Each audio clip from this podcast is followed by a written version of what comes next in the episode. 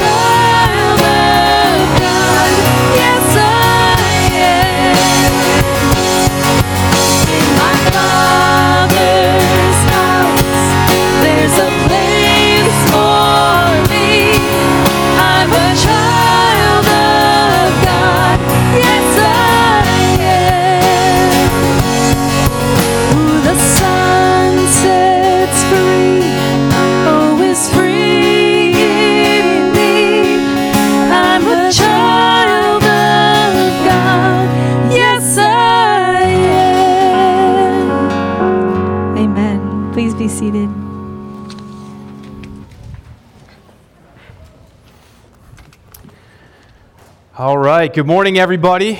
We've got a special treat for you today. We've got some professions of faith that we're going to do. It's a beautiful thing, it's something we get to celebrate as a community, something we get to uh, kind of get together and, and, and tell these kids how, how proud of them we are, uh, and we get to experience how they're explaining and showing how much they love God and how they're willing to move forward in their lives living that way. So, if we could get Hannah and Emma to come on up here a second.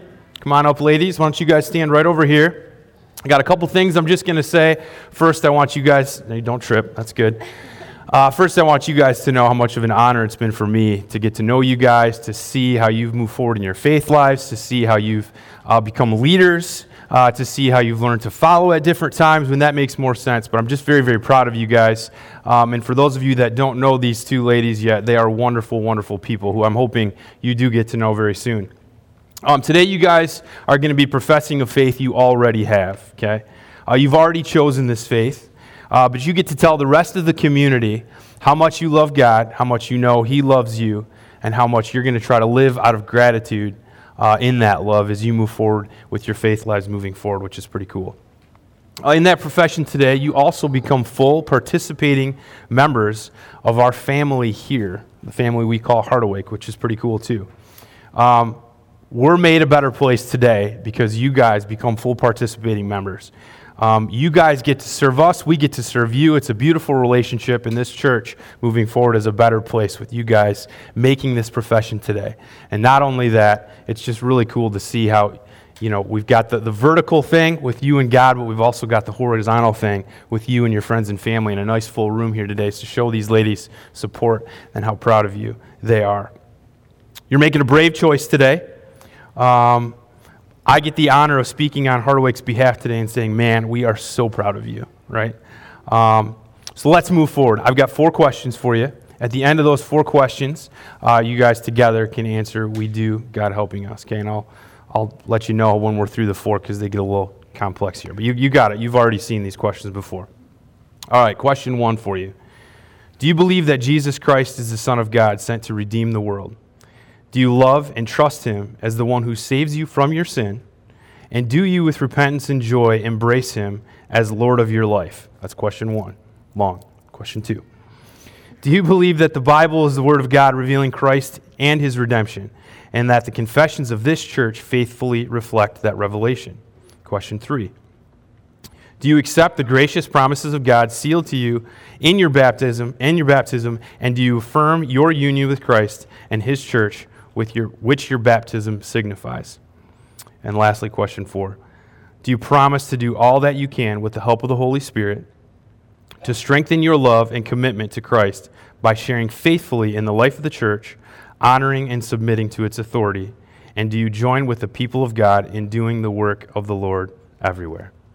We do, God helping us. Very good. Congregation, I've got a question for you guys. Could you guys stand up real, real quick? This is an important part of this because, as awesome as this moment is, this is not the, the end of their faith journey, right? They're moving forward, and it's important for us as a community to stand behind them, to support them, to follow their lead sometimes, because let me tell you, they're both great leaders already. So, a question for you guys, and then at the end, we'll all answer together. We do God helping us. Do you promise to love, congregation, and encourage and support these sisters by teaching the gospel of God's love? By being an, exam- an example of Christian faith and character, and by giving the strong support of God's family in fellowship, prayer, and service. Congregation, how do you answer? We do. God helping us. All right, you guys can have a seat. Real quick, I'm gonna, we got to pray for you guys yet. Yes. Um, again, very proud of you guys. This is a big moment. I even tucked my shirt in this morning. Big stuff. So very, very. It's a youth pastor, so you know it's a big step. No, proud of you guys. This is really cool. Um, let's pray for you a minute, and then we'll, we'll let you sit down. Let's pray. Lord, thank you for this moment. Thank you for a reminder uh, to the congregation of your love and the ways in which our youth are stepping up daily uh, to show their love to you and live out of that gratitude and live in ways that, that sometimes us adults need to even follow behind and let them take the lead for and with. Thank you for Hannah and Emma and what they mean to me personally uh, and the, the relationship I've gotten to know them over the years and how great that's been, um, but also what, uh, what they mean to this church already and what they're going to mean moving forward. Uh, I want to pray a blessing over them of protection, um, of wisdom, um, and just of joy that as they move forward in their faith lives, that they can continually feel you and feel your hand in their lives. Lord, thanks again for this moment, and thanks for these two wonderful young ladies. Amen. All right, guys, you guys can have a seat. I got two things for you, real quick. Emma and Hannah, those are for you guys. How about a round of applause for these two?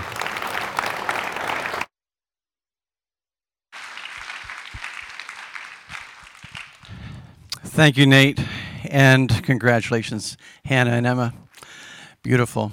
It's always great to witness that, experience that together, and thanks for sharing your faith in that.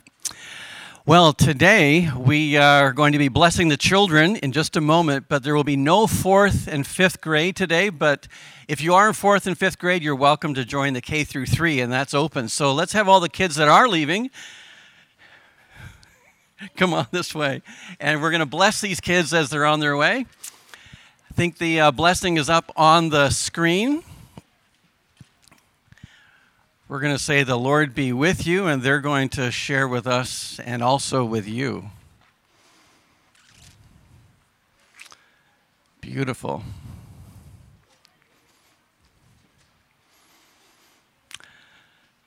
All right, kids, have a wonderful morning. Let's give them our blessing. The Lord be with you. Indeed. Well, have a wonderful time. Blessings. Okay.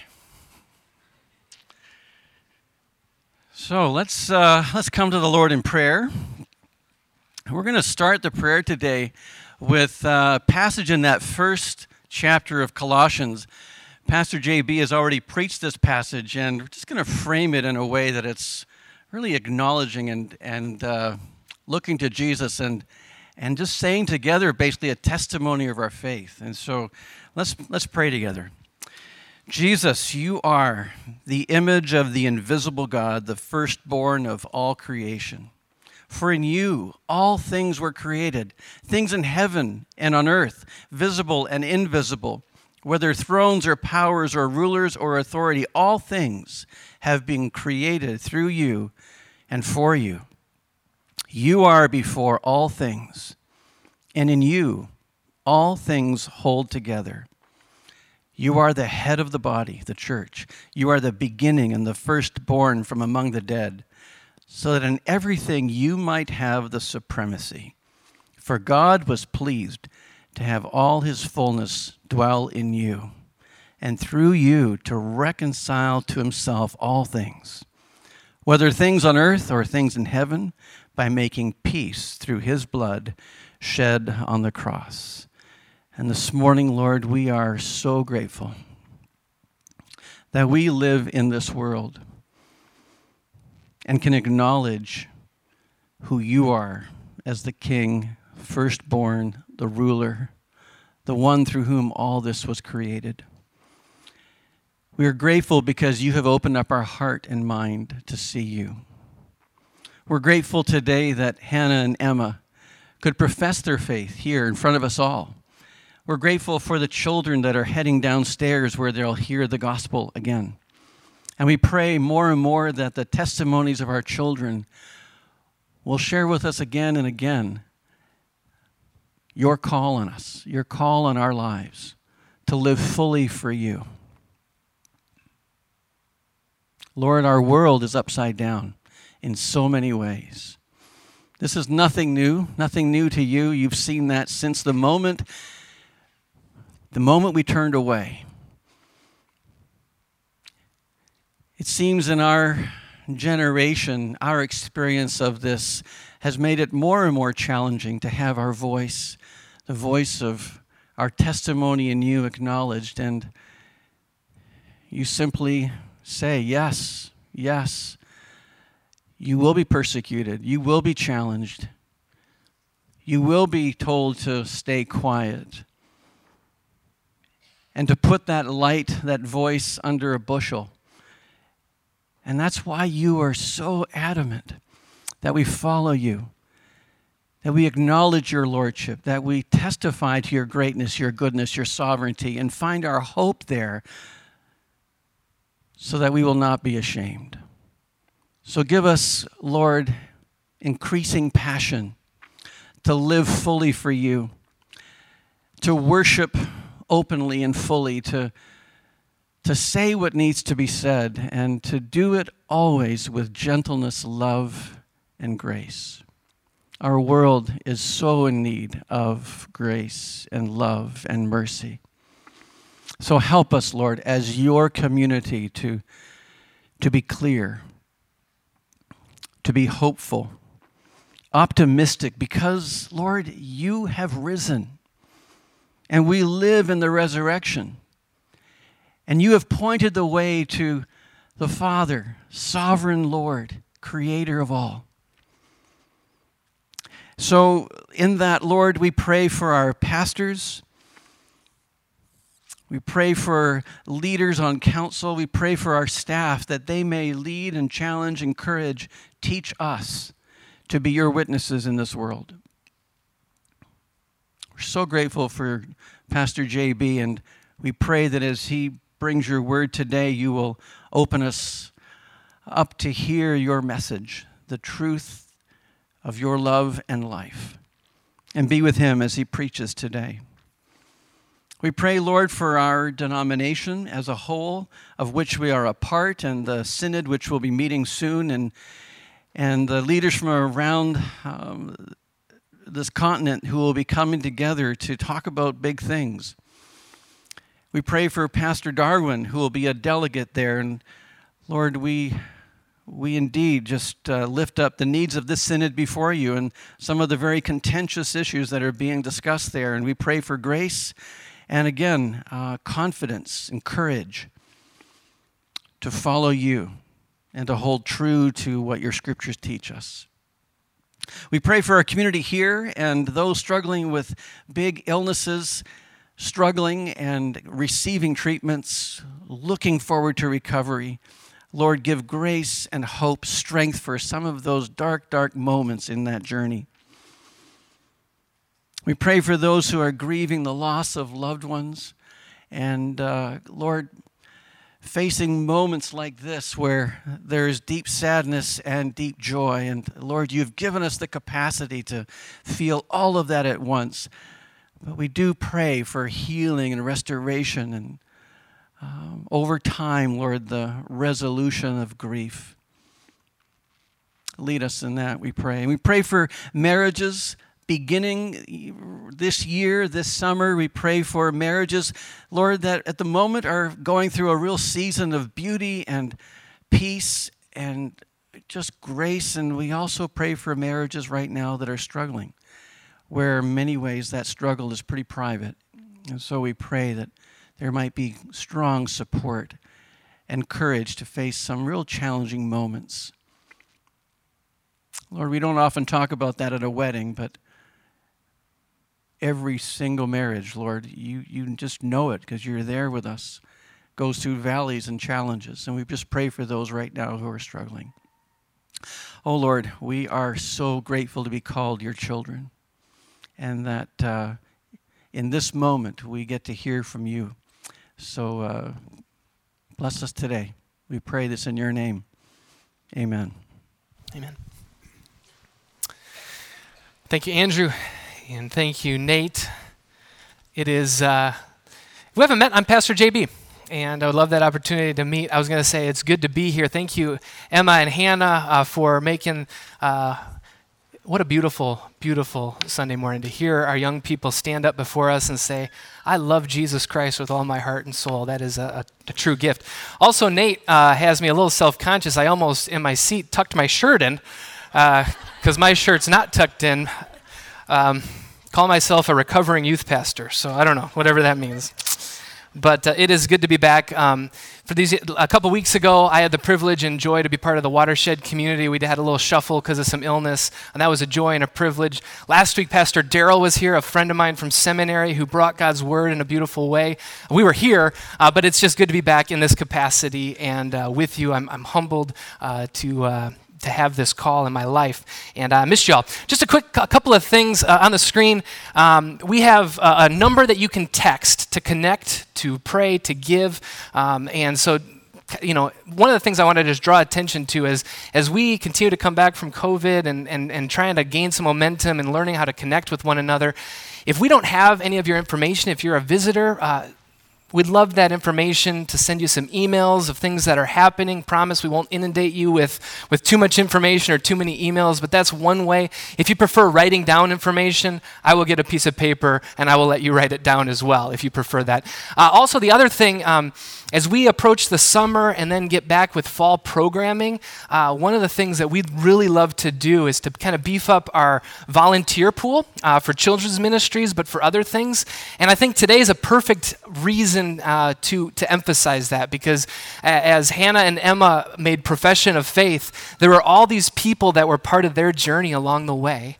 And to be part of uh, our children's ministries, whether that's nursery or Sunday school, you get to be part of young people's journeys and part of their story so that when they stand up before us and say, I love Jesus, uh, what, a, what a gift to be part of that journey. Can I get an amen to that? And I just want to say, any of the barriers or things that maybe you're thinking that, that prevent you from serving, throw those away.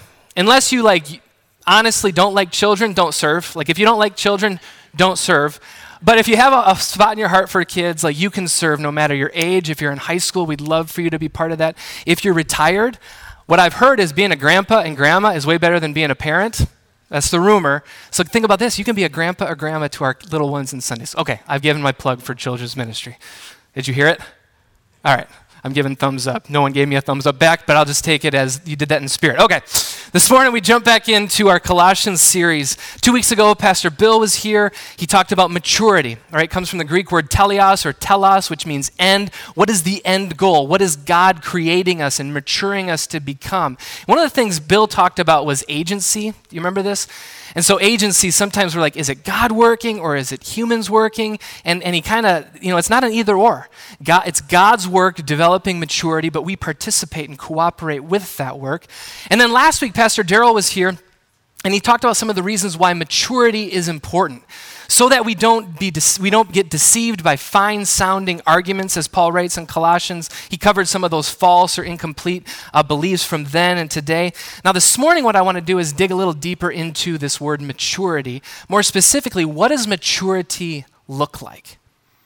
What, what does it look like to become mature in Jesus Christ? Uh, other words, Christian formation, Christian character, uh, discipleship would be other ways we talk about this. The question that we're wrestling with is who are we becoming in Christ Jesus, or as our title is, Becoming New. Uh, to help us unpack that, discover that, we're going to be reading Colossians 3, verses 1 through 17. If you're willing and if you're able, I'd invite you to stand as we honor God as He speaks to us. Uh, you can stand physically or stand in spirit as well. Colossians 3, verses 1 through 17. Since then, you have been raised with Christ. Set your heart on things above, where Christ is seated at the right hand of God. Set your minds on things above, not on earthly things. For you died, and your life is now hidden with Christ in God. When Christ, who is your life, appears, then you will also appear with him in glory. Put to death, therefore, whatever belongs to your earthly nature sexual immorality, impurity, lust, evil desires, and greed, which is idolatry. Because of these, the wrath of God is coming.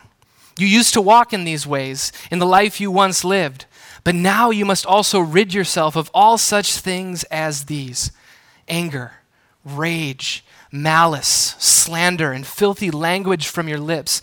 Do not lie to each other. Since you have taken off your old self with its practices and have put on the new self, which is being renewed in knowledge in the image of its creator. Here there is no Gentile or Jew circumcised or uncircumcised, barbarian, Scythian, slave or free, but Christ is all and is in all. Therefore, as God's chosen people, holy and dearly loved, clothe yourselves with compassion, kindness, humility, gentleness, and patience. Bear with each other and forgive one another. If any of you has a grievance against someone, forgive as the Lord forgave you. And over all these virtues, put on love, which binds them all together in perfect unity. Let the peace of Christ rule in your hearts, since as members of one body you are called to peace, and be thankful. Let the message or word of Christ dwell among you richly as you teach and admonish one another with all wisdom through psalms, hymns, and songs from the Spirit, singing to God with gratitude in your hearts. And whatever you do, whether in word or deed, do it all in the name of the Lord Jesus, giving thanks to God the Father through him. This is the word of the Lord. Thanks be to God. You may be seated. Join me in a word of prayer. Lord God, we thank you for your word. We thank you for words penned 2,000 years ago, Lord, continue to, to speak life and truth, even in our context today. Spirit, we ask and we trust that you will be here and that you will open our hearts to receive from you what it is we need to hear.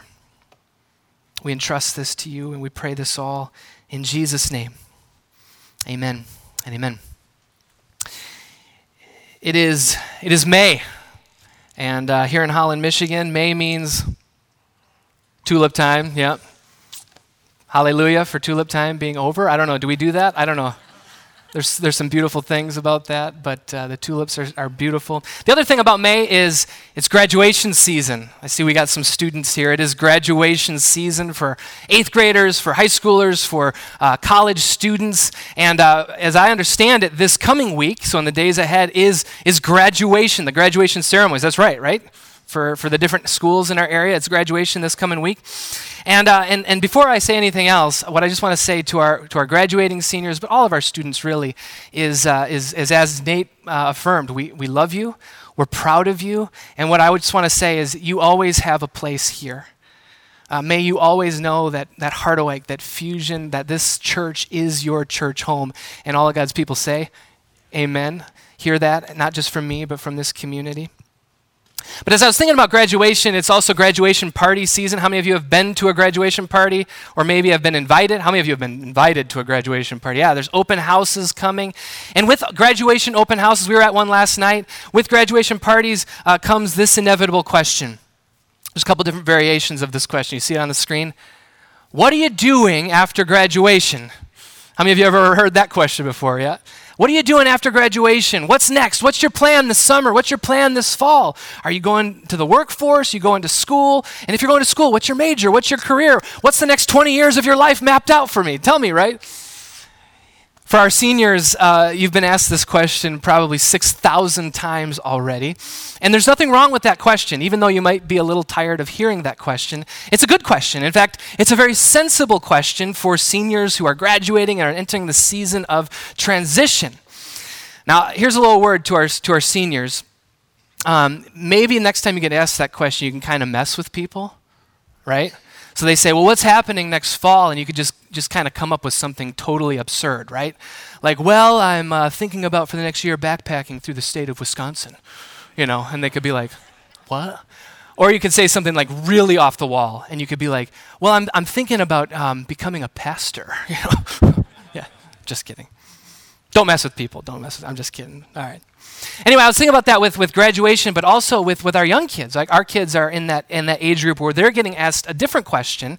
First grade, second grade. And what's the question we ask little like little kids? What are you gonna be when you grow up, right? And we get these cute responses like astronaut or, or doctor or whatever it is. What are you going to be when you grow up? And what we're really asking our kids when we say that is, what are you going to do when you grow up? What are you going to do for a living? What's your job? What's your career? Uh, and, and before we talk just about kids, fast forward to adulthood. There you go, it's on the screen already. What is one of the first questions that you ask, kind of in that small talk when you're meeting someone new? One of the first questions we ask, and I just did it recently what do you do for a living? Or what do you do for work, right? What do you do now that you're grown up? And then we share those things. Uh, again, when I'm asked that question, you know, I say, well, I'm a shepherd. Um, or I'm a, I'm an apprentice of a carpenter. See what I did there? Did you get that? Yeah.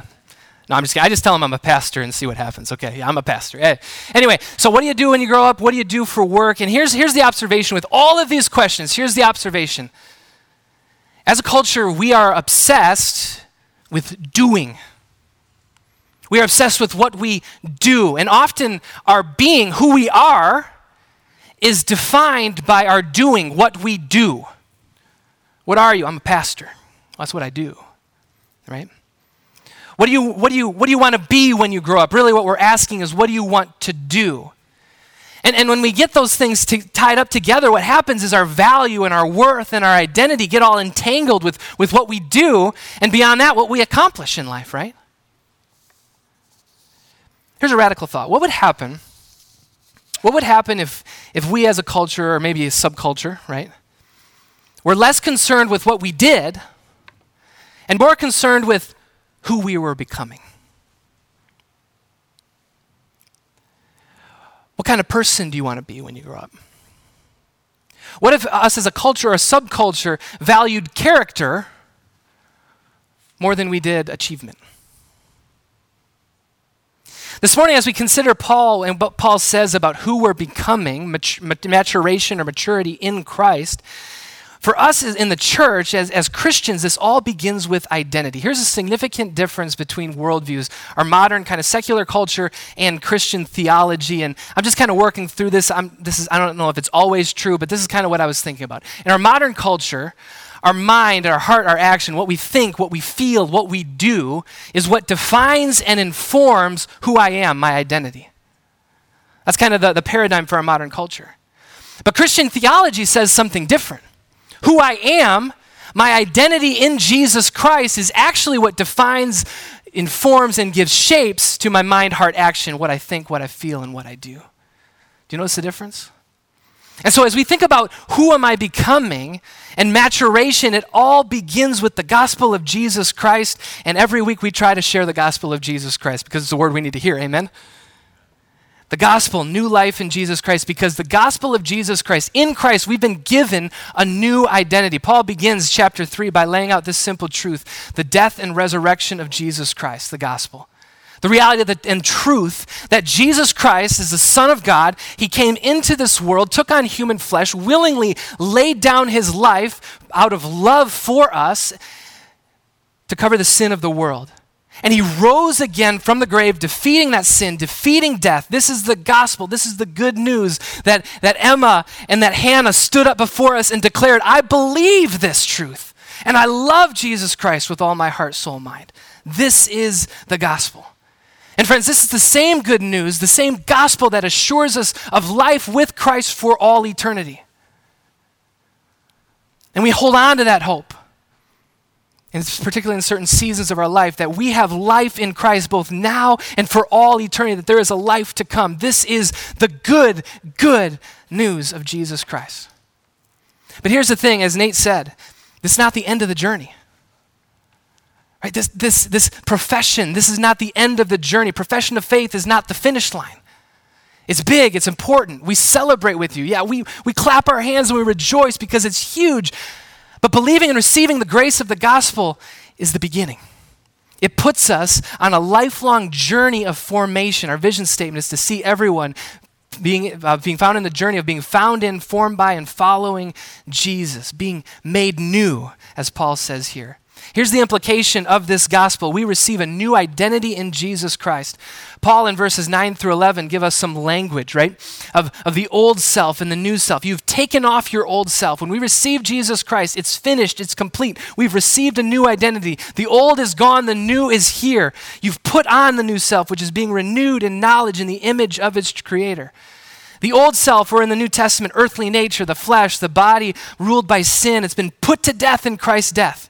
The old self has been crucified, has been put to death with Christ Jesus, and then the new self is raised to life. We've received a new self. We are a new creation in Christ Jesus. This is our true identity. And we're being formed and rem- being reminded that our true identity is as bear image bearers of the Creator God, verse 10. And when we do baptism, right, in, in some ways with profession of faith, I want to get like a squirt gun and like, and like you know, remind us all that you've been baptized. And particularly with, with immersion baptism, what's happening there, right? We're immersed, we're, we we die with Christ, and then we raise up from the water and we're raised to new life. There's something powerful about that remembrance of who we are in Jesus Christ. Jesus Christ has given us a new identity. And what Paul picks up here on verse 11 is that that new identity redefines all other identity categories that we might carry or hold. In Christ, we've been given a new identity. This is who we are. This is who we are always created and intended to be a child of God, as we sang in that song this morning. So, Paul writes in verse 11 Because we've received this new identity, here there is no Gentile or Jew, circumcised or uncircumcised, barbarian, Scythian, slave or free, but Christ is all and is in all. Now, we're not going to unpack all of what those things mean, but just know this that our identity and all other, all other identities, whether it's found in ethnicity, flesh, societal standing, nationality, economics, etc., etc., etc., all other ways you might find, be identified in our culture come second to your identity that you've received in Jesus Christ. This new identity in Jesus Christ informs all the others. Our identity in Christ is the truest, most important thing about you. That you are a child of God, that you are beloved by the Creator God. This is who you are. And for profession of faith, that is what you've declared this morning. And now comes the lifelong journey of living into this identity, living into who you already are in Jesus Christ, who you were created to be. And again, drawing back on what Pastor Bill talked about two, year, two, two years, two weeks ago. Agency, right? This is God's work, this is the Spirit's work, and yet we cooperate with the Spirit's work in our lives. I was trying to think of a, a, a way to kind of help us wrap our minds around this, like living into who you are. This kind of falls apart pretty quickly. But, but I know some of you are into sports, right? So it's kind of like making the volleyball team or making the basketball team, right? You make the team, you're on the team. And now what comes? The practice, the hard work, the coaching, the, the work of the co. And again, this kind of falls apart, but you're, you're on the, we're on the team. We're on the team. You're in the family of God. And now comes the cooperating with the Spirit's work in our lives. And let's let talk about that this morning. Colossians 3, Paul describes this work as, as changing clothes. Put off the old self, put on the new. And he kind of does so in a dramatic way. What does it look like to put off the old self? He writes this in verse 5 Put to death. Put to death the old self. He, jump, he jumps right in. Put to death whatever belongs to your earthly nature Put to death what belongs to the earthly nature. Paul is referring to the sin nature, our old self, our old identity. Notice the language is incredibly strong. That is a strong word. Put to death. The earthly nature, these sinful, you got to put it to death because if we don't, those things lead to our death and destruction. Let's talk about the old self. What is the old self? The old self is the self that's ru- fueled by lies and fear that, that produce self service, self uh, love, self consumed preservation, achievement, and fulfillment. Remember a few weeks ago, we talked about the idolatry of self. Christ is Lord versus self is Lord. This old nature is wired to look out only for the self. And the old self is fueled by lies. And those lies tell us that it's up to us to bring fulfillment and security, right? And then those lies are stoked by fear and the fear of this world that says that, that there's scarcity in this world and there's only a limited pool of resources, and so I have to fight for my share of those re- resources. Survival of the fittest, right? This causes the old self to un- operate under this paradigm of survival of the fittest that, that seeks with all its might to self preserve, self protect, self fulfill. That's the, the life guided by the old self. Paul goes on to, to tell us where this leads us he kind of focuses on two things. First thing is disordered desires. So this pattern of old, the old self leads to disordered desires and harmful behavior. Let's talk about disordered desires. By the way, again, context. We're reading someone else's mail. And so Paul is going to address things that are pertinent to the Colossian church. Um, but I think you're going to find some parallels to our time as well. Let's talk about disordered desires. Verse 5 Put to death, therefore, whatever belongs to your earthly nature. He goes on to list some things sexual immorality, impurity lust, evil desires, and greed, which is idolatry. Notice that these are all about our desires, about our heart, what our heart longs for. And notice something about the heart the heart is deceptive. The heart is deceptive. Our desires deceive us. Our heart longs for things that are not good for us. Quick example, lighthearted example, okay? Phew. Last weekend I had one of the best briskets I've ever had in my entire life. Incredibly tasty. And uh, my daughter reminded me what are, what are the best tasting pieces of the brisket? Those fatty end pieces. Oh, amen. Anyone? Some of you are like, you're nuts. Anyway. So my, my desire, my heart, my appetite's like, you know what? I want to eat that kind of brisket every day of the week, this whole week. And I want to eat like a pound and a half of it every day. But what's telling me no? My cholesterol numbers, right? They're saying, no, no, no, stay away from that. It's not good for me. Or other desires, like I have this desire, like I'd, I'd love to buy a new guitar. I'd love to spend $4,000 on a guitar. Who's telling me no, no, no, no? Yvonne, yeah, yeah, Yvonne's telling me that. and our house payment, you know, we're in that, we're in that season, right? Notice, notice in, our, in our passage, a lot of the, the examples revolve around sex. There's a reason. Because sex is a, is a powerful desire of the heart. But the old self, the sin nature, craves for what brings pleasure in the present with little regard for future consequence. Rarely, maybe never, do our sexual impulses stop us and bring us to a point of reason and thinking, hmm, I wonder how this is going to impact my relationships in my life in the future. It's not how it works, right? The drive, the desire takes over, which is why God gives us this gift of a lifelong covenant we call marriage. Right, right? Because this lifelong covenant, this, this marriage is, is the only thing, the only container, the only vessel strong enough to contain, that's safe enough to contain this powerful force of sexual desires. It's not some arbitrary law. There's wisdom in God's design for life. Our desires are powerful and they, and they can become idolatrous. And I don't know about you, but I, I read this letter that's written 2,000 years ago, but I can't help but think about our context today and see the parallels in our, in our current cultural moment. Because our desires in our culture have become idols. And it's not just sex, it's this desire for money, greed that's mentioned in here. It's the lust for power and maintaining power. And when those become ultimate, oh man, it leads to destructive forces within us. Our desires and our heart is deceptive. Next, Paul zeroes in on, on, on where these disordered desires lead us. Because the condition of the heart, when the heart is disordered, it leads to destructive behavior. It leads to destructive speech, really, is what Paul's zeroing in here on verse 8 harmful words and deeds. He goes on. But now you must also rid yourself of all such things as these anger, rage, malice, slander, filthy language from your lips. Do not lie to each other. Notice these are all destructive and harmful actions, but really around speech and what we say. Now, again, here, this one I don't think requires too much exegesis. You know, pastors, we like to sound smart, so we say Greek words like exegesis. It just means interpretation. Like it doesn't require any extra interpretation or explanation. The sinful nature, the selfish nature, again, operating from lies and fear, what does that produce in us? Anger, rage, malice, jealousy within our hearts. And the resulting speech and behavior is absolutely destructive. Notice what's listed slander, filthy language, lies, and all of those things. They destroy people's reputation and even worse, destroy people's lives. And oftentimes we're, we're motivated by an attempt to protect ourselves or get ahead in life at the expense of others when we operate in these behaviors, right? Again, I, I don't know about you, but I, I, I could not help but notice the, the parallels to today, right?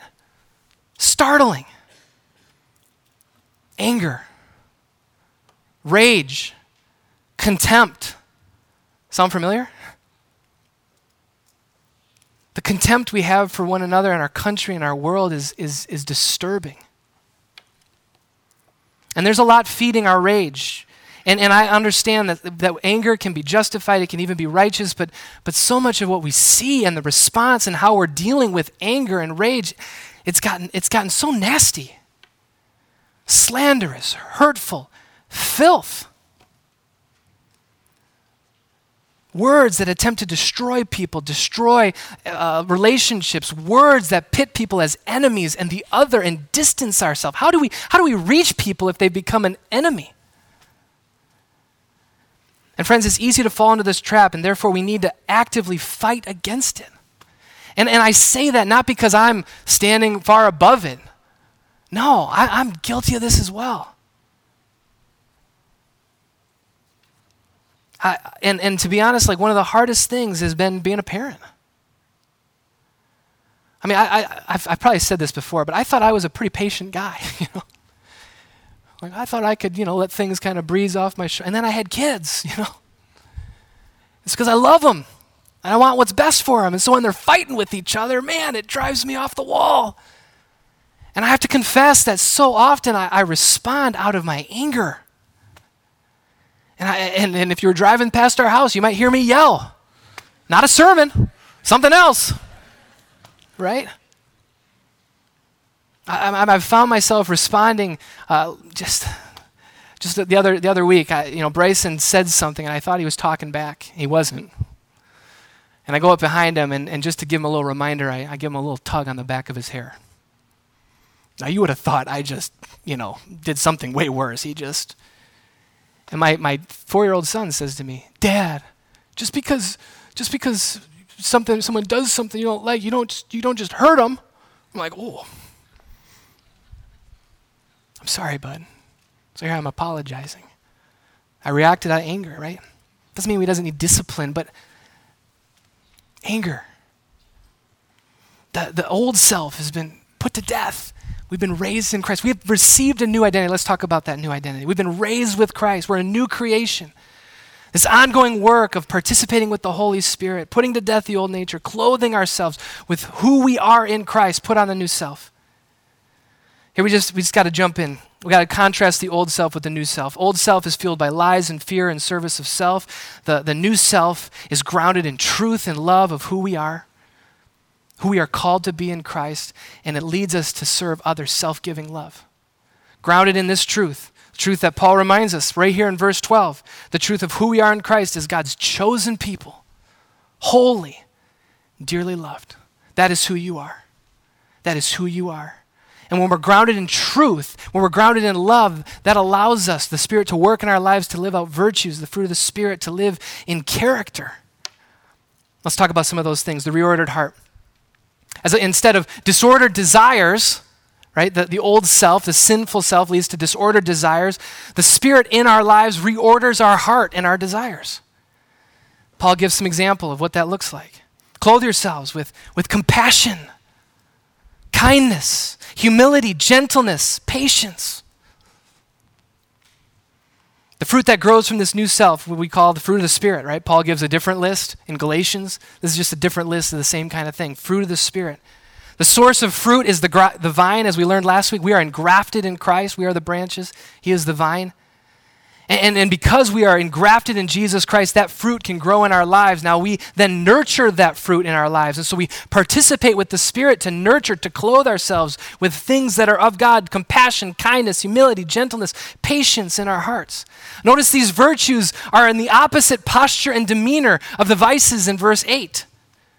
Those, are descri- those would describe selfishness. These are selflessness. These virtues create a posture of openness and hospitality and love toward others versus a closed off posture that's fighting for what's limited in our lives.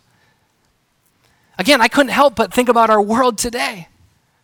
Oh, how our world needs people transformed by the gospel, living with a posture of compassion and love, a reordered heart, heart in Christ. Imagine with me for a moment if when our world thought about the church of Jesus Christ, when our world thought about those who, who profess their love in Jesus Christ, if our world said, man, those Christians and those churches are so filled with compassion and humility and love.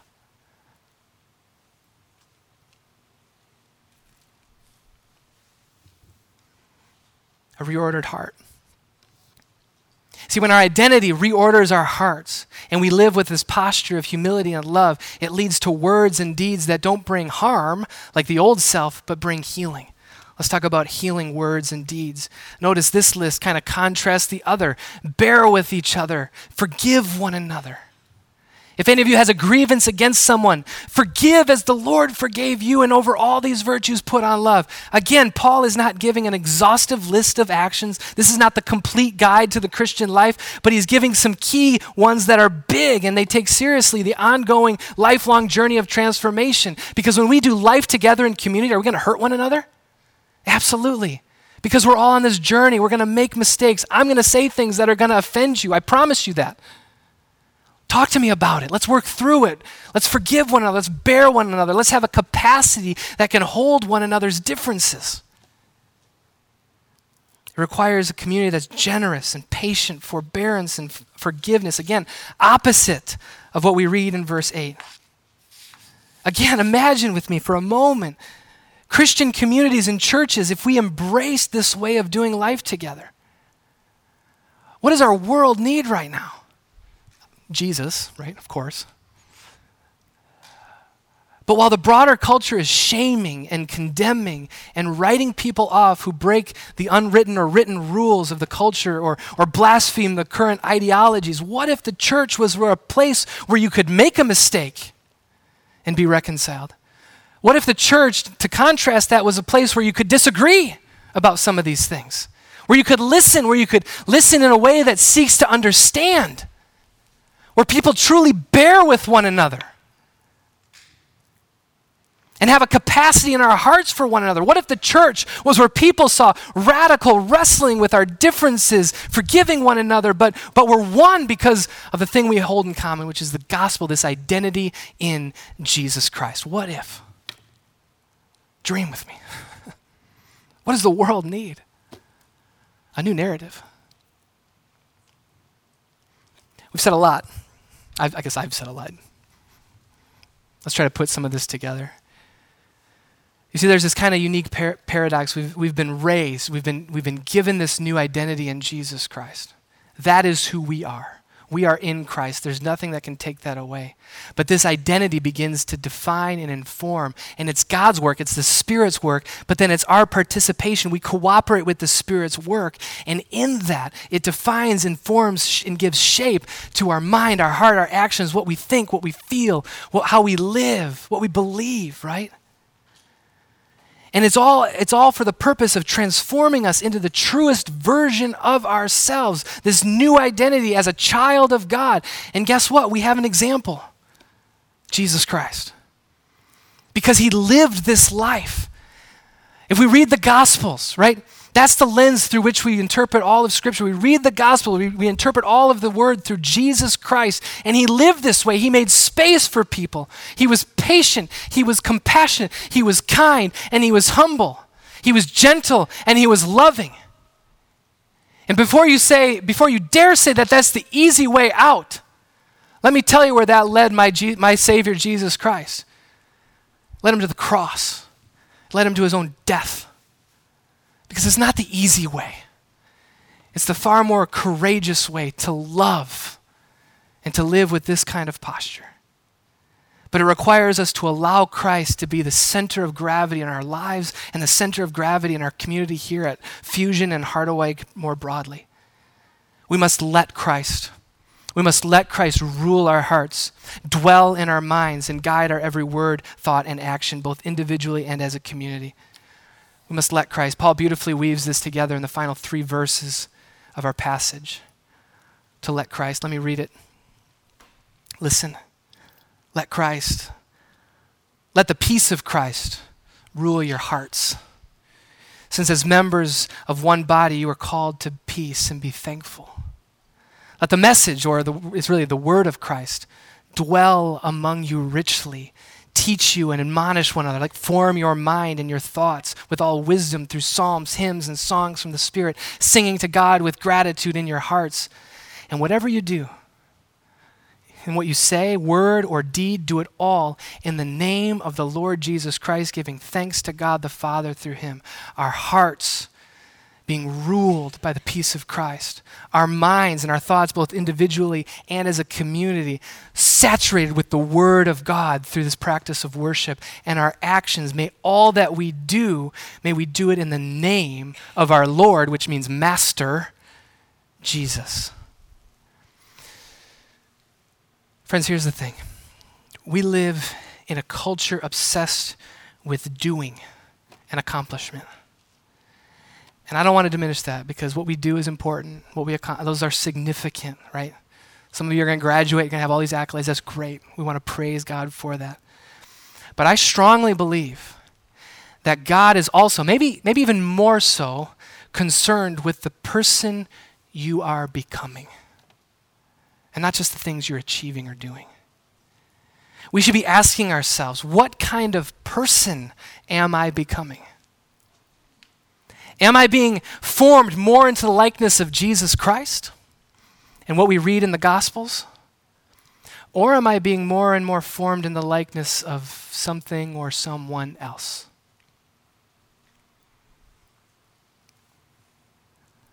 So, seniors, here's a little, here's a little trick you can play. Next time someone asks you, what comes next? What comes next after graduation? What are your plans for next year? Could say this Well, I'm hoping in the next year to become more like Jesus in this next chapter of my life. I'm hoping to grow in compassion, patience, love, kindness, and humility. And then you can say, and I'll probably do that at Hope College or GVSU or in the workforce, right? Who are we becoming? We becoming who we are created to be in Jesus Christ? May we ponder that in our hearts. Will you join me in a word of prayer? Lord God, we thank you for your word.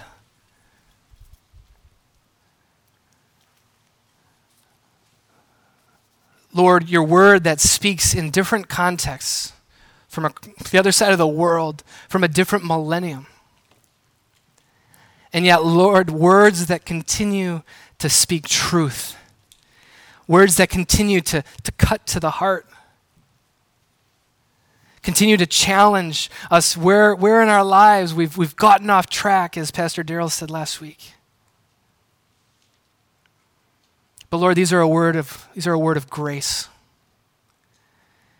And so, Lord, if, if the Spirit is, is convicting us this morning in how we're living or carrying ourselves, Lord, may we hear it in may we hear it from the gracious lips of our Lord Jesus, who knew we'd mess up and gave his life so that we might live for him. May we hear that gracious word of our Lord Jesus Christ and be challenged and committed and convicted to live a life of of gratitude for what we've received. Holy Spirit, do that work in our lives. May we cooperate with your work so that you would be forming us more and more into the likeness of Jesus Christ, who is indeed our Lord, our Master, and our Savior, the one who promises and gives us life both now and forevermore. We pray all these things in his name. Amen. Amen. I invite you to stand and worship with us.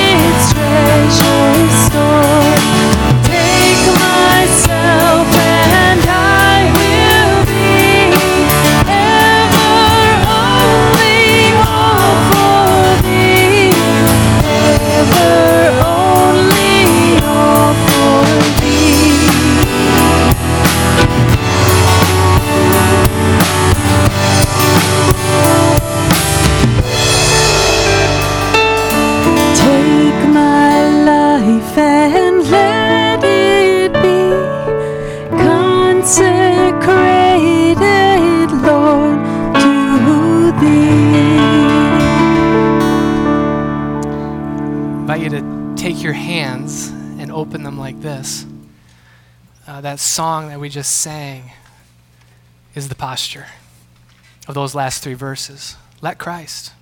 It's a posture of submission. Lord, take my life, take my lips, take my love, take my, take my whole life and being, and do with me.